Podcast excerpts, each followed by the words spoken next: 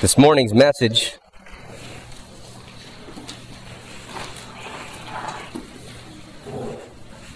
is from 1 Corinthians chapter 13, verses 4 to 7. If you care to follow along in your Bibles, the title for the message this morning Loving via Dying. 1 Corinthians chapter 13 verses 4 to 7. And the word of God says this to us this morning. Love is patient and kind. Love does not envy or boast. It is not arrogant or rude. It does not insist on its own way. It is not irritable or resentful. It does not rejoice at wrongdoing, but rejoices with the truth. Love bears all things, believes all things, hopes all things, endures all things. Please join me in prayer.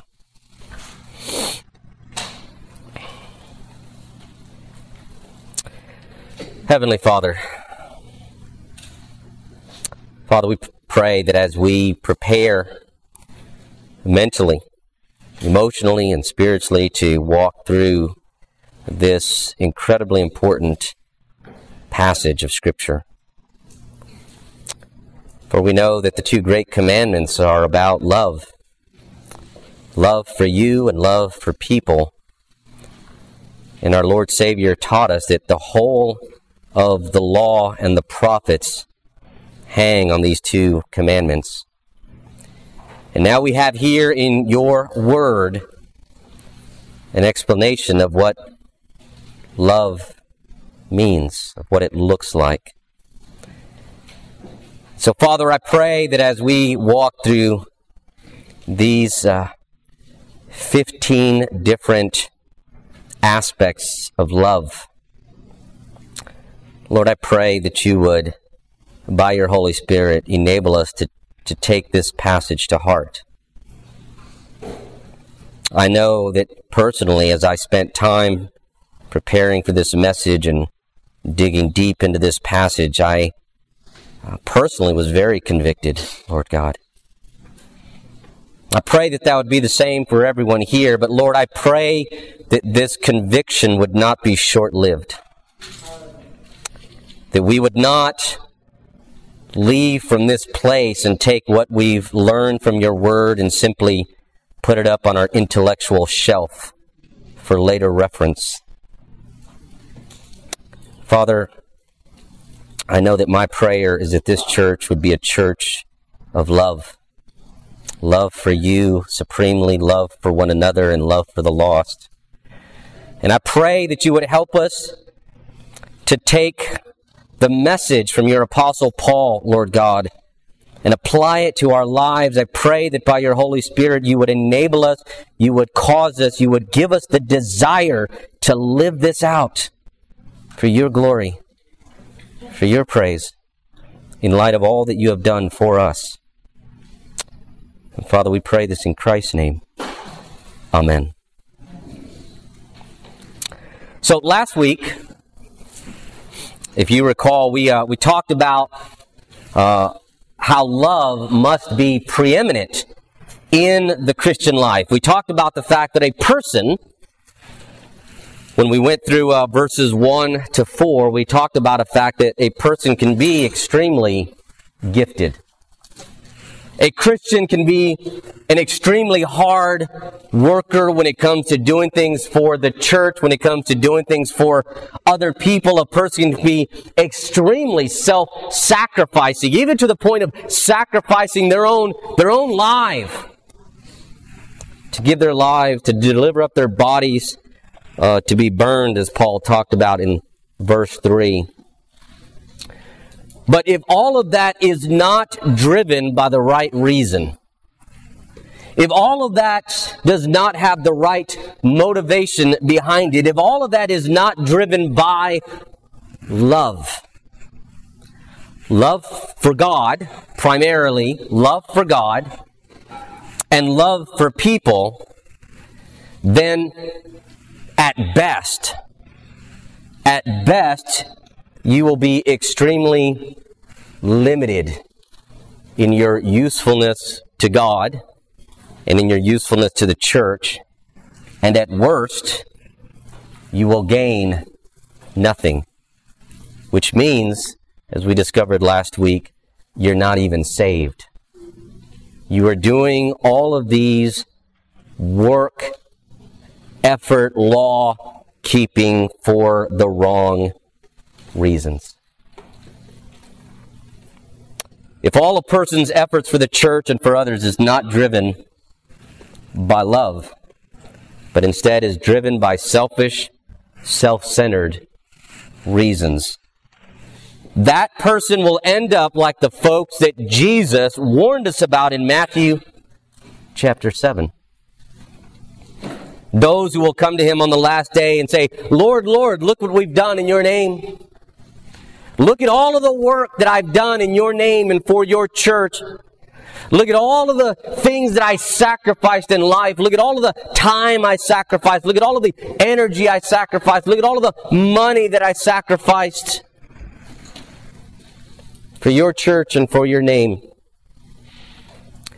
And if all of that was not driven by love, Jesus will say to them, I don't know you. I've never known you. I don't know who you are. My friends, that warning that Jesus gives in Matthew chapter 7 should jar every single one of us. It should jar us. It should frighten us. It's intended to frighten those who heard the words of Christ. And it should compel us. The words of Christ should compel us not to work harder, not to do more, not to sacrifice more, but to pray. To pray more. To cry out to God and say, God, please don't let me be one of those to cry out to God and say, God, please give me a heart that loves you supremely, that loves you with all of my heart, with all of my mind, with all of my soul. Please give me a heart that truly loves people. Because as Paul said last week, without love, we gain, we gain nothing. That should be the prayer for ourselves. That should be the prayer for each other. And that should be the prayer for our church. I know that many of you pray often for our church, and I do as well for Grace Reformed Church. And I hope that what you pray for most when you pray for this church is that we would be a church that is defined by love. Love for God, love for each other, love for His truth, love for His Word, and love for the lost. Because a church without love, a church without love will become a bastion of cold, hard, lifeless legalism. And that's not what God wants. That is not what God wants. This is why the Bible has so much to say about love. So much to say about love. I was astounded as I prepared for this message.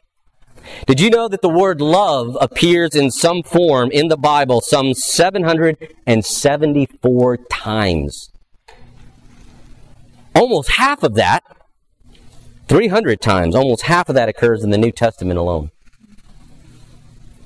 Love. Love is a big deal to God. Let me read you just a sampling of those verses from the New Testament. You don't have to follow along in your Bibles. I'm not going to comment on any of these. I just want to I want to read a series, just a sampling of these passages that I came across, um, and just string them all together for you in your mind. Um, you may want to jot them down and meditate on them later, but let me just read these to you. Matthew chapter 5, verses 44 and 45. Love your enemies and pray for those who persecute you. Luke chapter 7, verse 47. Therefore I tell you, her sins, which are many, are forgiven, for she loved much. But he who is forgiven little loves little. Luke chapter 11, verse 42. But woe to you, Pharisees, for you tithe mint and rue and every herb and neglect justice and the love of God. These you ought to have done without neglecting the others. John chapter 12, verse 27. Whoever loves his life loses it.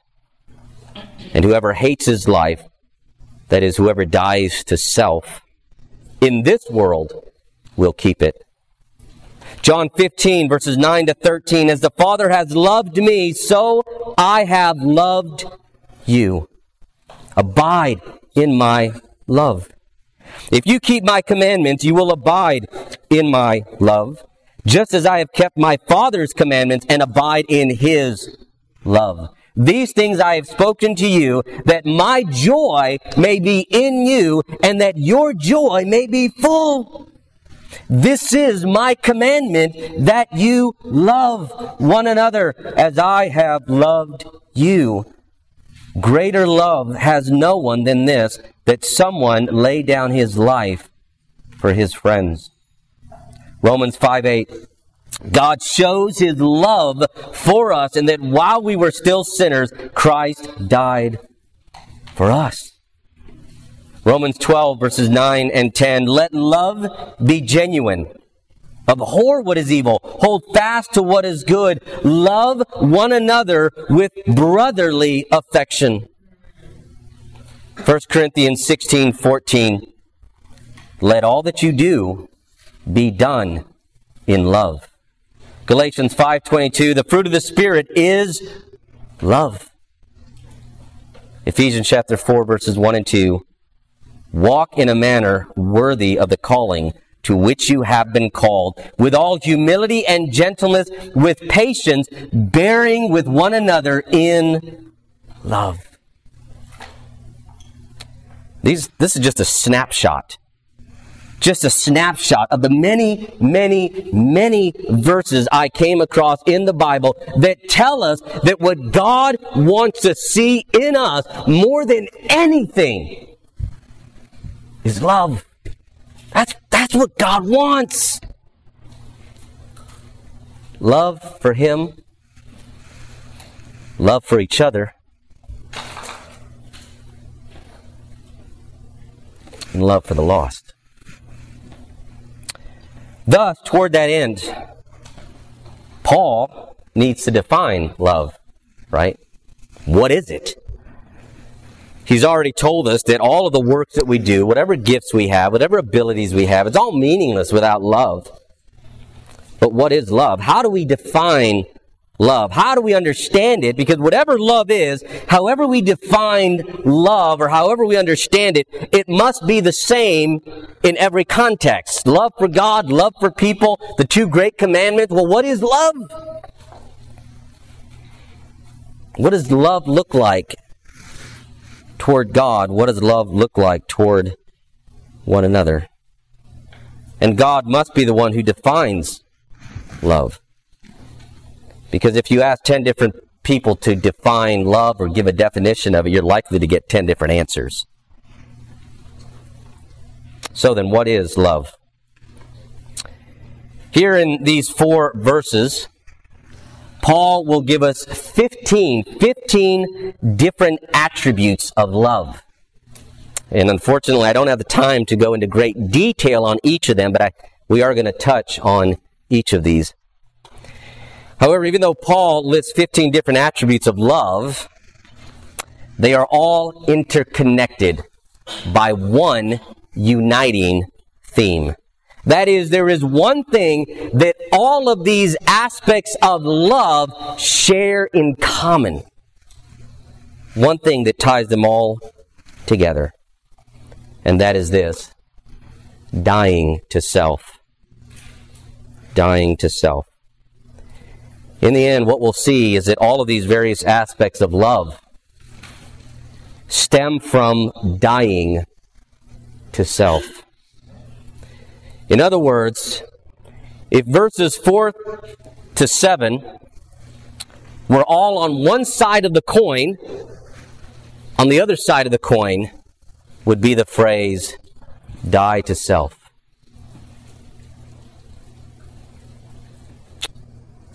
Because being focused on yourself, being self centered, pride, will always short circuit your ability to fully love God and to fully love people. Pride gets in the way of that. And so, what does Paul say about this? The first thing he says that love is patient. Love is patient. Two things I want to note about this. First of all, the Greek word for patience is the word uh, makrothumeo. And uh, it's, it's interesting because it literally means, it literally means to suffer for a long period of time, to suffer long.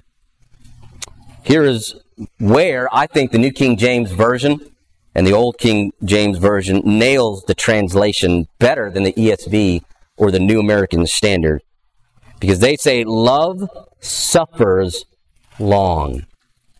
And that's true. Love enables us to endure difficult people or difficult circumstances for extended periods of time without losing your calm, without losing your joy, without losing your patience, and is the evidence, it is the evidence of the Holy Spirit, right? When Paul talks about that in Galatians chapter 5, the fruit of the Spirit is love, joy, peace, patience. It is the fruit of the Holy Spirit and is rooted in a deep understanding and appreciation of the patience of God that He displays toward us. In other words, love is patient because God is love. And God is extremely patient. It can sometimes be difficult to think of God as being long suffering when we read the Old Testament. We read about the flood and Sodom and Gomorrah and um, all the horrible events that take place, the Babylonian captivity, the destruction of Jerusalem in 70 AD, which was a horrific event. But let's not forget that from Adam to the flood, is about 2,000 years. 2,000 years from Adam to the flood. From the Exodus, the time of Moses, to the time of the Babylonian captivity, is about a thousand years. from Christ until now is 2,000 years. We look out at the world and we see all the evil that exists today, and we can oftentimes wonder why does God put up with us? Why does he tolerate such evil in the world? Because God is love, which means that God is patient, which means that God suffers long. But how do we do this? How can we love people patiently and suffer long? By dying to self, by dying to self. A reason we often struggle to be patient with others, as we know that we should be, is because of pride. Because pride is what? How do we define pride? Pride is simply this pride is wanting to be made much of. That's what pride is. It is wanting to be made much of. This means that pride can manifest itself in very different ways. Sometimes it is subtle and difficult to detect. Because when we think about pride and we think about prideful people, we oftentimes think of those people that are outspoken, they are, they are um, pompous, they are braggadocious, they are argumentative, these are prideful individuals. But even people who go around moping, who just seem to always be struggling with something in life, you know the kind of people that I'm referring to. The ones that everyone in the church always seems to be concerned about. Everyone always seems to be worried about them. Everyone always seems to be feeling the pressure to reach out to them, to minister to them, to care about them because there is just something always going wrong in this person's life.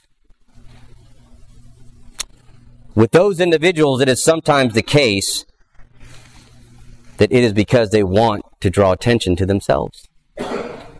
They want to be made much of by other people. It's pride. Because that's what pride is. Pride is wanting to be made much of.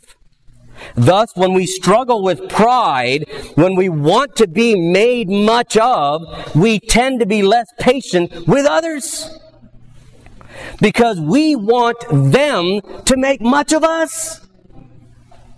It's about me, not you.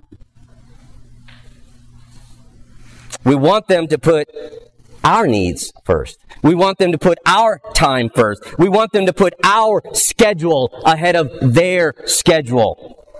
Thus, being patient with others is about dying to self. It's not about me. It's not about my time. It's not about my schedule.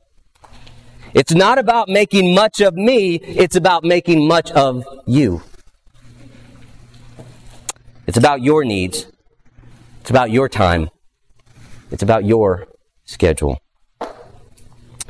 You know, this can even be true when it comes to God. We can be impatient with God because of pride. It is possible to be impatient with God to be impatient with His will for our lives. We find ourselves suddenly unemployed through no fault of our own.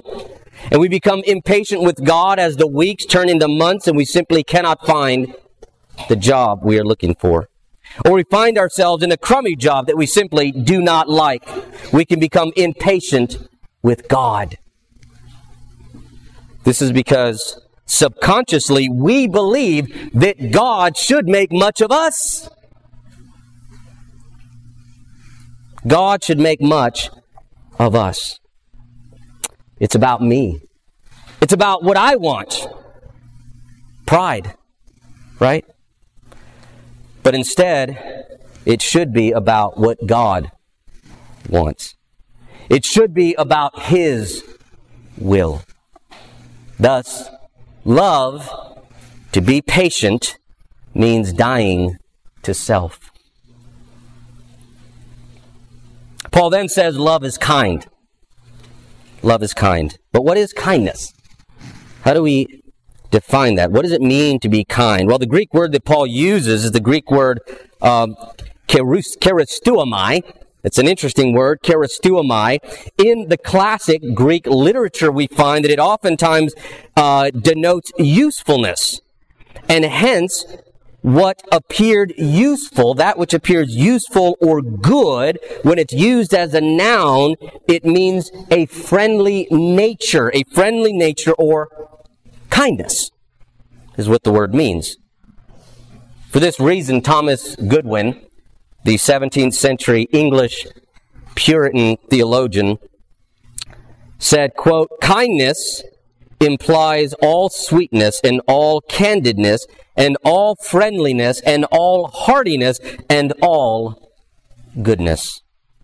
Thus, when scripture says that love is kind, it means that love is the sweetness, the friendliness, and the goodness of God which flows forth from the indwelling Holy Spirit and is displayed toward others through our disposition, through our words, and through our behavior. But again, this flows out of dying to self.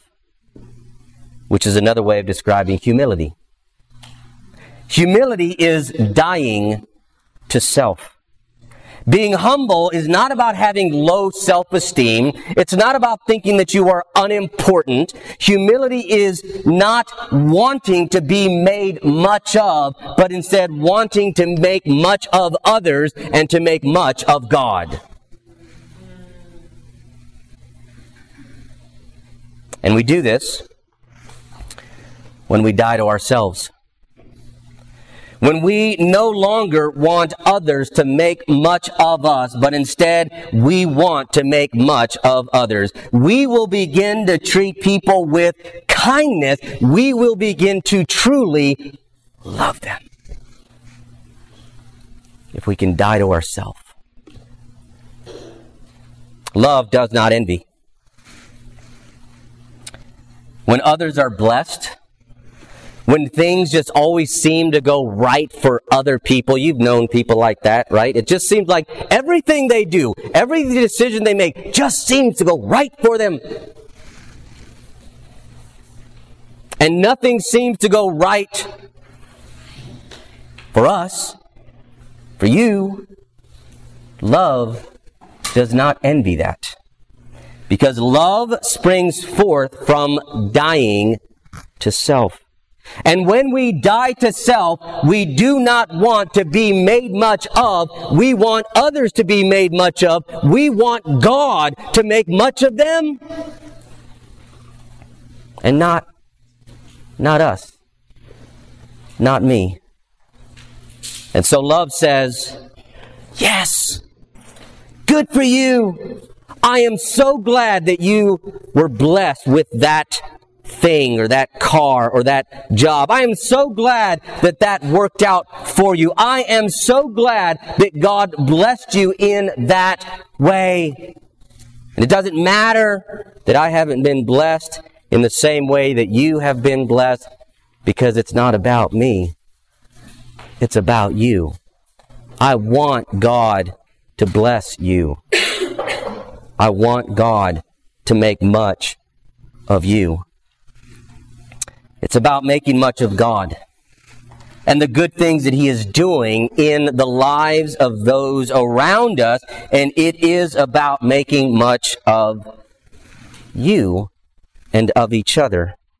Thus, love does not envy what others have because love is about dying to self. Love does not boast. It is not arrogant. These two are really two peas in a pod, uh, boasting and being arrogant. But I do, again, once again, I love the New King James Version here. Love does not parade itself. That's a great translation. Love does not parade itself. Love does not say, hey, look at me. Look how awesome I am. Look how gifted I am. Look how smart I am. Look how much I give to the church. Look how much I sacrifice to the church. Look at all that I do for people. Again, this is because love is about dying to self. Love says it's not about me. It's about you. It's about you. And this is because this is the love of God. This is the love of God that was demonstrated for us. We just read a few minutes ago in Romans chapter 5 verse 8, scripture says, God shows his love for us in that while we were still sinners, Christ died for us. While we are still cursing at God, shaking our fist at God, saying, stay out of my life. Christ died for us. Christ did not look out at the mass of humanity and say to himself, I'm not going to go down there and die for them. They brought this on themselves. This is their problem. I like where I am, seated in heaven at the right hand of God the Father, being worshiped by the angels day in and day out. Jesus does not say that. Instead, he says, It's not about me, it's about them. It's about what they need. They need a Savior. They need someone to keep the law for them. They need someone to pay the penalty for their sins. And he was willing to die to himself in the sense that he was willing to die himself. Because that is what love does. Verse 5, Paul says, Love is not rude and does not insist on its own way. That really is what rudeness is, right? People who are rude are always have to have things their way, right? They always have to have things their way.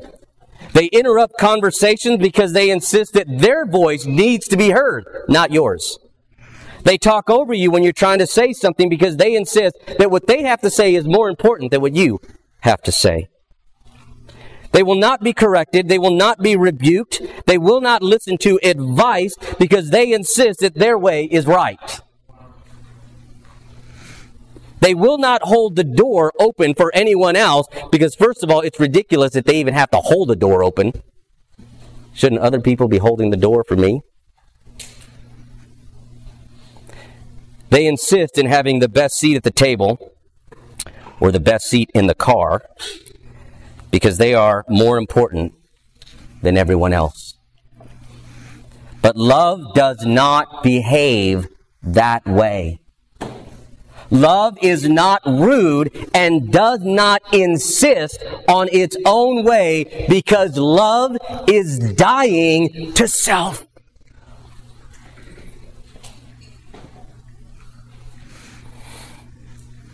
Love is quick to listen and slow to speak and slow to react. Not just because love enables a person to control his tongue, but because love is more interested in what you have to say and not in just talking about myself. Love says, it's about making much of you.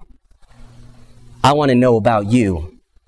I want to hear what you have to say more than I want to hear my own voice.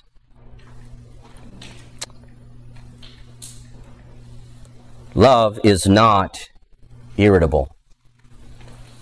It's not easily irritated. And this really goes hand in hand with patience. Love is not easily irritated with people. And you know the kind of people that I'm talking about. The kind of people who show up at your door at 8 o'clock at night, unannounced, didn't call, didn't text, because I just wanted to drop in and visit with you. Seriously? The kind of person who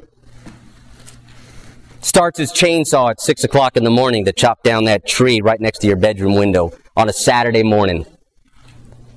That kind of person. The kind of person who knows that you didn't get the last piece of your favorite cake last night, but since you're still asleep, well, I'll just eat it for them. Those kind of people. You know the kind of people that I'm talking about. Love is not easily irritated because love says, I am so glad that you thought to pay me a visit. I am so glad you thought of me. I'm about to put the kids to bed, but if you'll just have a seat in the living room, I'll come right back out and we can visit. Love says, I am so thankful that my neighbor finally got around to cutting down that dead tree outside of my bedroom window before it fell on my roof. And I am so thankful that he decided to do it at 6 in the morning and not 5 in the morning. I got another hour of sleep. Love says, I am so glad you got to d- enjoy that last piece of cake I'm sure I'll get to enjoy it the next time it's made, and there will be another time. Now, I'm not talking about just going through life having a Pollyanna attitude and always just trying to find the best in everything. What I am saying is that love is not irritated when others put themselves first because the loving person wants you to be first. They're not irritated when you put yourself first because I want you to be first. Because love is dying to self. You know, it's, it's amazing when you think about the irony of that, right? We know that. That the, the first will be last and the last will be first. We talk about how we want to put other people first. And then people put themselves first and we're annoyed by it. Because we talk about it, but you're not supposed to actually do it. Love is not easily irritated when people put themselves first. Love is not easily irritated when people make much of themselves because I want to make much of you and not make much of myself. Love is not resentful. Here I appreciate the NIV translation. I think they capture the essence of what Paul is saying quite nicely. Love keeps no record of wrongs. Love is not resentful. It doesn't resent people perpetually. When someone wrongs you and that person comes to you and asks for forgiveness, love forgives and forgets. Because this is what God does. Jeremiah 31, verse 34, when talking about the new covenant community that Christ would inaugurate with his own blood. By the way, I'll remind you of that. We are a part of the new covenant communi- community because of Christ's death on the cross. And in talking about that new covenant community that Christ would establish with his, with his own death, scripture, God says this, and no longer shall each one teach his neighbor and each his brother saying, know the Lord, for they shall all know me, from the least of them to the greatest declares the Lord. Listen, for I will forgive their iniquity and I will remember their sins no more. Isn't that glorious? Hallelujah. God does not remember your sins. He holds no record of wrong. And can we honestly say that there is anyone out there who has sinned against us more times or in a more grievous way than we have sinned against God?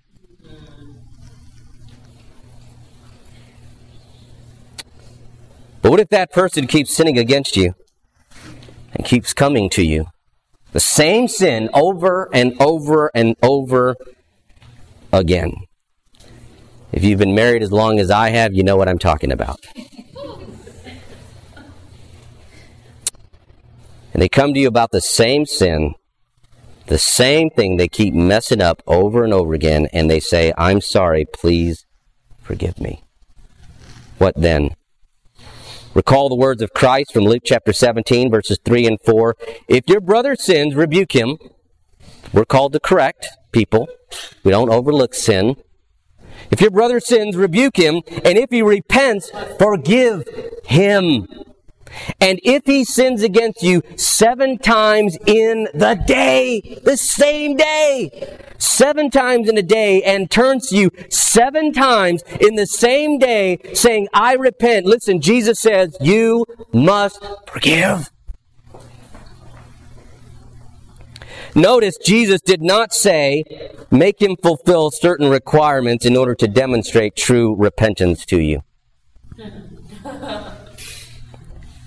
No, he says, if he repents, forgive him. And even if he sins against you seven times in the same day and comes to you seven times and says, I am sorry, please forgive me, Jesus says, you, this is a quote, you must forgive.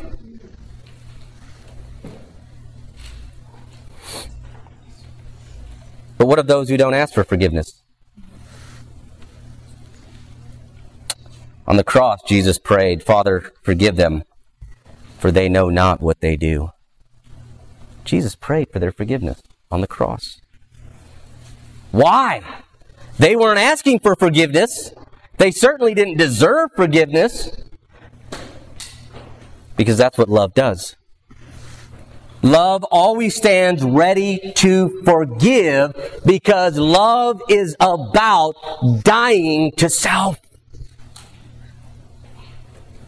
Love says, It's not about me. It's not about my rights that have been violated.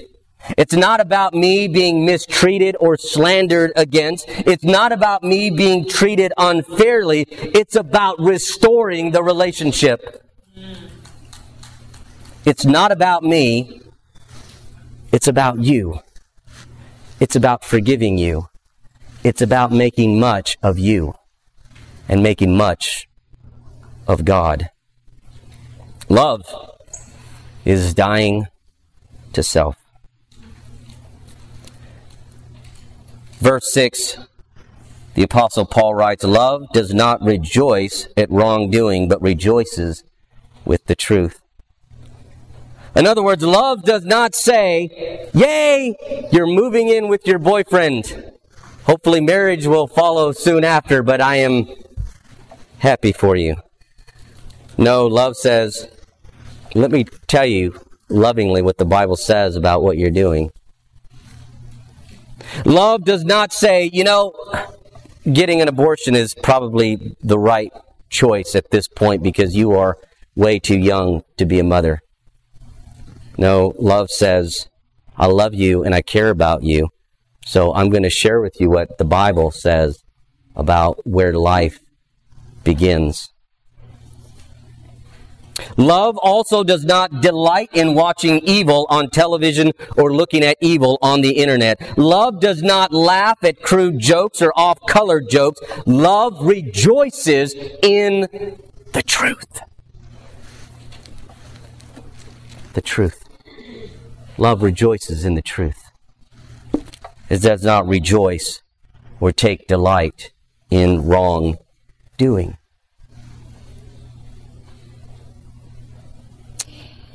Verse 7 Love bears all things, believes all things, hopes all things, endure, endures all things. Love bears all things and endures all things are basically synonymous and go hand in hand with long suffering. In other words, love puts up with a lot. Love endures a lot. It bears a lot. Love believes all things. This does not mean that love is naive. It's not what Paul means. It means that love gives those whom it loves the benefit of the doubt. In other words, when someone does something or says something, and you've probably all been here before, says something or does something that hurts you, you find it hurtful or you find it offensive. And then that person says to you, I did not mean it in that way. I had no intentions of hurting you or of offending you and had no idea that it would land on you in that way. Love says, I believe you. I believe you. Love does not impute evil thoughts or motives toward others. Love hopes all things. In other words, love is hopeful. Love is hopeful that our marriage will improve. Love is hopeful our children will improve. Love is hopeful things will get better. Love does not easily give up on God, and love doesn't easily give up on people. Love does not easily write people off because love is dying to self. Love says it's not about me. It's about you and not giving up on you. So then, how do we die to self so that we might love? Because that's what this passage is calling us to. This passage is calling us to die to ourselves so that we might truly love as God loves, as Christ loves, so that we might love God with all of our heart, mind, and soul. See that right there. We struggle to fully love God with all of our heart, with all of our mind, with all of our souls, because we just can't completely die to ourselves. We struggle to love others because we struggle to die to ourselves. So, what do we do about this? Well, quite simply, we kill ourselves.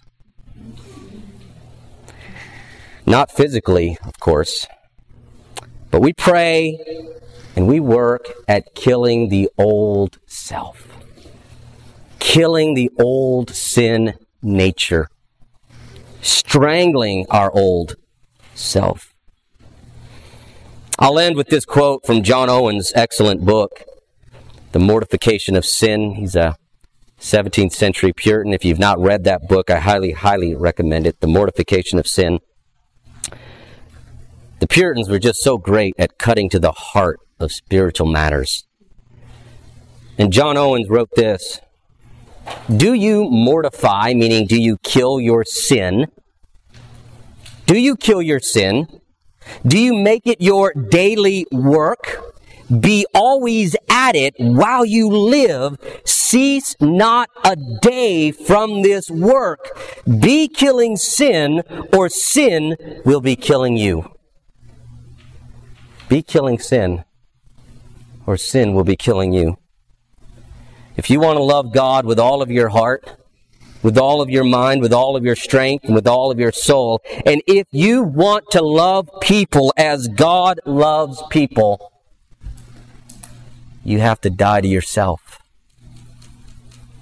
The more you can die to yourself, the more you will love God in a way that brings Him glory and honor and praise. The more you can die to yourself, the more you will love your children, your spouse, your fellow brothers and sisters in Christ, your extended family members. This coming Thanksgiving is a great opportunity to die to self as we find ourselves gathered around family. The more we can die to ourselves, the more we can truly love as God wants to see love in us. Let's pray.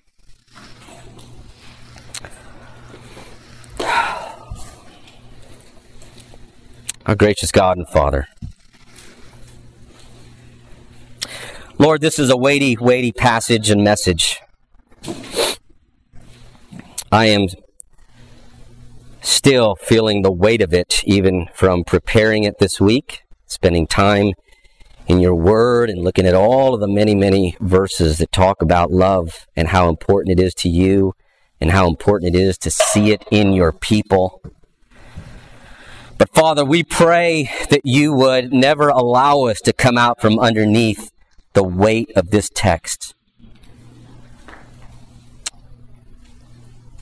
Father, we pray, I pray, Lord, for myself and for everyone, every believer in this room, I pray that we would not only feel the weight of this text, but I pray that the weight of this text would get heavier and heavier and heavier and would ultimately crush our old self would crush our pride, our old sin nature. Lord, help us to die to ourself so we can fully love you as you desire for us to love you, so we can fully love other people as you desire for us to love other people. Lord, we pray this in Christ's name. Amen.